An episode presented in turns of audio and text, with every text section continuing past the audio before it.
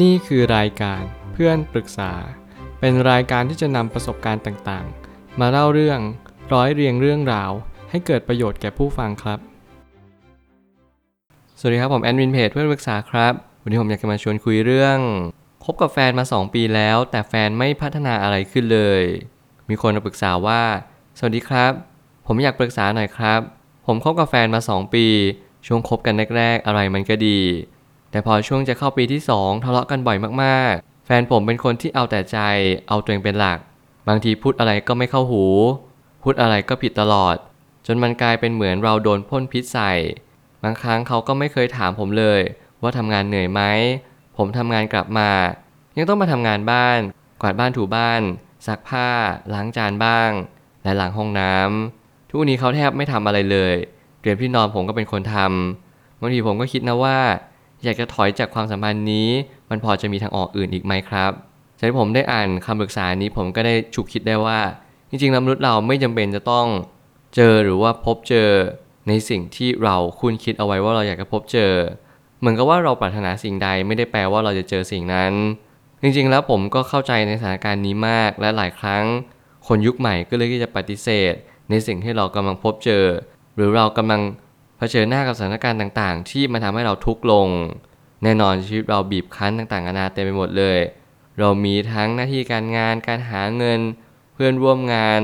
สถานการณ์เศรษฐกิจที่มันไม่แน่นอนอะไรเลย เราจึงมีความคุ้นคิดอยู่มาก ว่าเราควรทำอย่างไร แต่เราก็ต้องค่อยๆเรียนรู้ว่าชีวิตนั้นมันก็ไม่ใช่สูตรสำเร็จตายตัว มันไม่ได้หมายความว่าผู้หญิงต้องทำงานบ้านผู้ชายต้องทำงาน หรือว่าผู้หญิงไม่ทำอะไรเลยหรือผู้ชายต้องทำอะไรทั้งหมด ผมยังเชื่อเสมอว่าทุกคนมีเหตุผลในการมีชีวิตอยู่ที่แตกต่างกัน บางครั้งคนเราก็ต้องลองใช้ชีวิตแบบนี้ไปก่อน เขาจึงตระหนักว่าเขาไม่ควรทำแบบนี้ สิ่งหนึ่งที่ผมพยายามศึกษามากที่สุดนั่นก็คือทำไมมนุษย์คนหนึ่งถึงตัดสินใจแบบนี้ทำไมมนุษย์คนหนึ่งถึงตระหนักรู้ที่ไม่เหมือนกันเลย บางคนตระหนักรู้ไวเขาสามารถที่จะเข้าใจภาพภาพหนึ่งได้อย่างรวดเร็ว หรือบางคนตระหนักรู้ได้ช้ามาก เขาไม่เคยรับรู้อะไรเลย กว่าที่เขาจะเปลี่ยนแปลงตัวเองนั้นก็สายเกินไปเสียแล้ว สิ่งเหล่านี้เป็นสิ่งที่เน้นย้ำว่า มนุษย์เรามีการเรียนรู้ที่ไม่เหมือนกัน เราก็จึงค่อยๆเรียนรู้ว่า เรานั้นสามารถจะเข้าใจอะไรได้บ้าง และเรานั้นมีความรับผิดชอบมากกว่าเขาสักแค่ไหน นี่คือการเรียนรู้จากความเป็นจริงว่าเราแต่ละคนต่างกัน เราจงยอมรับซึ่งกันและกันก่อน แล้วเราค่อยตัดสินใจว่าเราจะทำยังไงต่อไปดี ผมไปตั้งคำถามขึ้นมาว่าคบกับแฟนมา 2 ปีแล้ว ก็ไม่ได้หมายความว่าแฟนเราจะต้องเป็นเหมือนสิ่งที่เคยเป็น นี่คือคำตอบแบบกำบันทุบดิน ผมต้องบอกในที่นี้ก่อนว่า เมื่อไหร่ก็ตามที่มีใครมาปรึกษาผม ผมจะจัดโพสิชันว่าให้เราเป็นคนปรับตัว ผมไม่เคยคิดที่จะให้คนที่จะไม่รับรู้ในสิ่งที่ผมบอกมานั่งปรับตัวแทนในสิ่งที่เรานั้นไม่ต้องทำอะไรกลับกันมันเป็นสิ่งที่เน้นย้ำอยู่แล้วว่า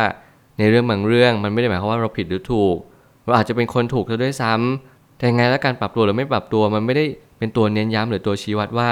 เราเป็นคนผิดซะหน่อย แต่ยังไงแล้วผมก็ยังมีความเชื่อลึกๆว่า เราทุกคนมีความสามารถอันลึกลับซับซ้อน และมีความสามารถอัน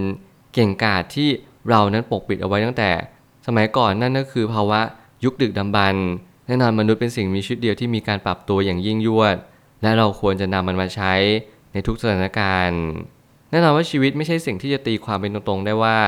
เราควรทำอย่างไรกับชีวิต แต่อย่างน้อยที่สุดเราก็ได้รู้แล้วว่า เขาทำอย่างไรกับเราบ้าง ถ้าเกิดสมมติเรามาพาร์ทถึงการที่เราปรับตัวไปแล้ว เราทำทุกอย่างไปแล้ว แต่มันก็ยังมีความรู้สึกว่าเราไม่อยากอยู่กับเขาอยู่ดี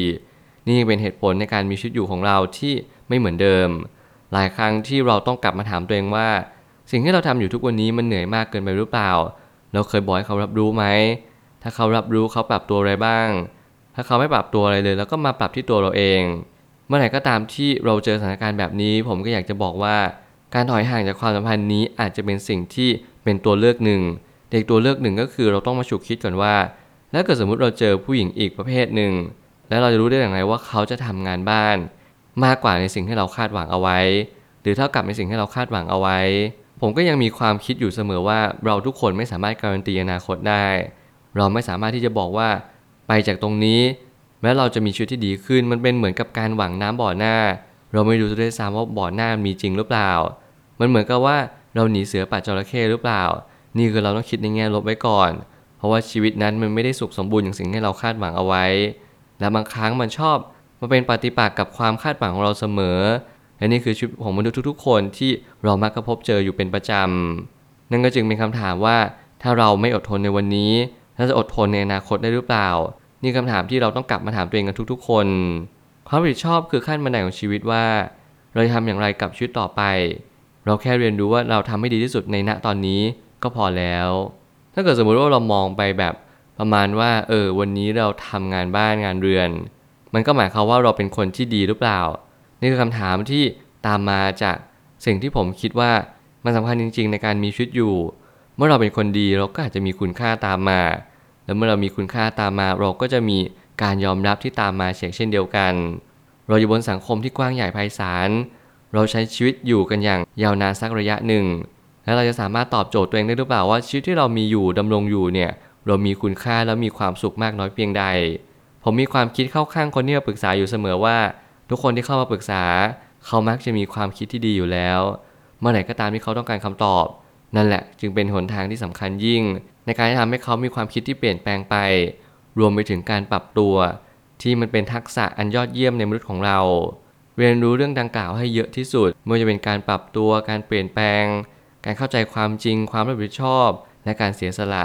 คุณสมบัติเหล่านี้มันจะเป็นต้องใช้มากๆ และยิ่งยุคสมัยนี้เราไม่ต้องแย่งกันเลย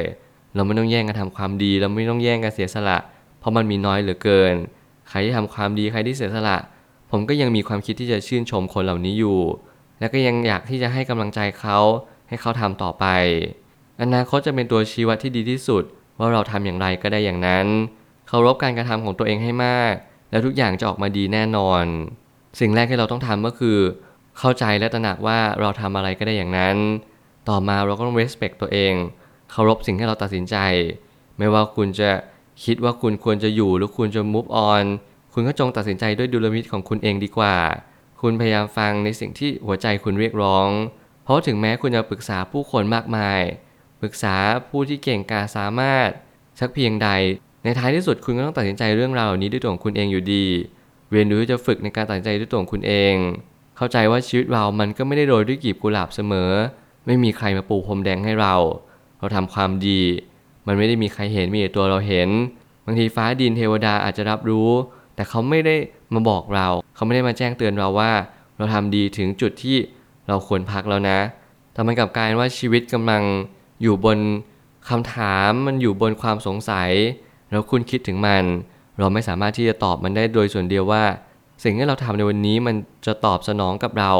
อย่างเถนตรง หรือตรงไปตรงมาสักแค่ไหน เราไม่มั่นใจสิ่งที่เราทำแต่เรามั่นใจอยู่อย่างเดียวว่า เราได้รับอะไรในวันนี้ นี่คือสิ่งที่ผมอยากจะเน้นย้ำทุกๆ ครั้งว่า ขอให้ทุกคนลงทุนลงแรง ในจุดที่เราคิดว่าใช่ที่สุด ในจุดที่เราเชื่อมั่นและศรัทธา ในวันนี้คุณไม่เชื่อมั่นในการเสียสละและการทำความดี คุณรู้สึกว่าตัวเองเหนื่อย แน่นอนความสัมพันธ์เหล่านี้ก็ต้องจบลง ไม่ช้าก็เร็ว แต่วันหนึ่งคนแบบนี้ความสัมพันธ์แบบนี้ก็จะย้อนกลับมา พยายามเตือนตีมเดิมเราว่า เราไม่สามารถจะก้าวข้ามผ่านไปได้ เพราะนี่คือบทเรียนที่เราต้องรับผิดชอบ ไม่ใช่เป็นสิ่งที่เราจะหลีกเว้น หรือว่าเราคิดเหมือนกับว่าโอเค ฉันเลือกได้ฉันจะเลือกสิ่งที่ดีที่สุด เมื่อไหร่ก็ตามชีวิตมาบอกเราแบบนี้ ให้เราน้อมรับซะดีกว่าทำให้ดีที่สุด เป็นอย่างสิ่งที่เราเป็น เรามีตัวตนที่รับผิดชอบมากกว่า รักษาความสะอาดมากกว่า และเรามีความคิดที่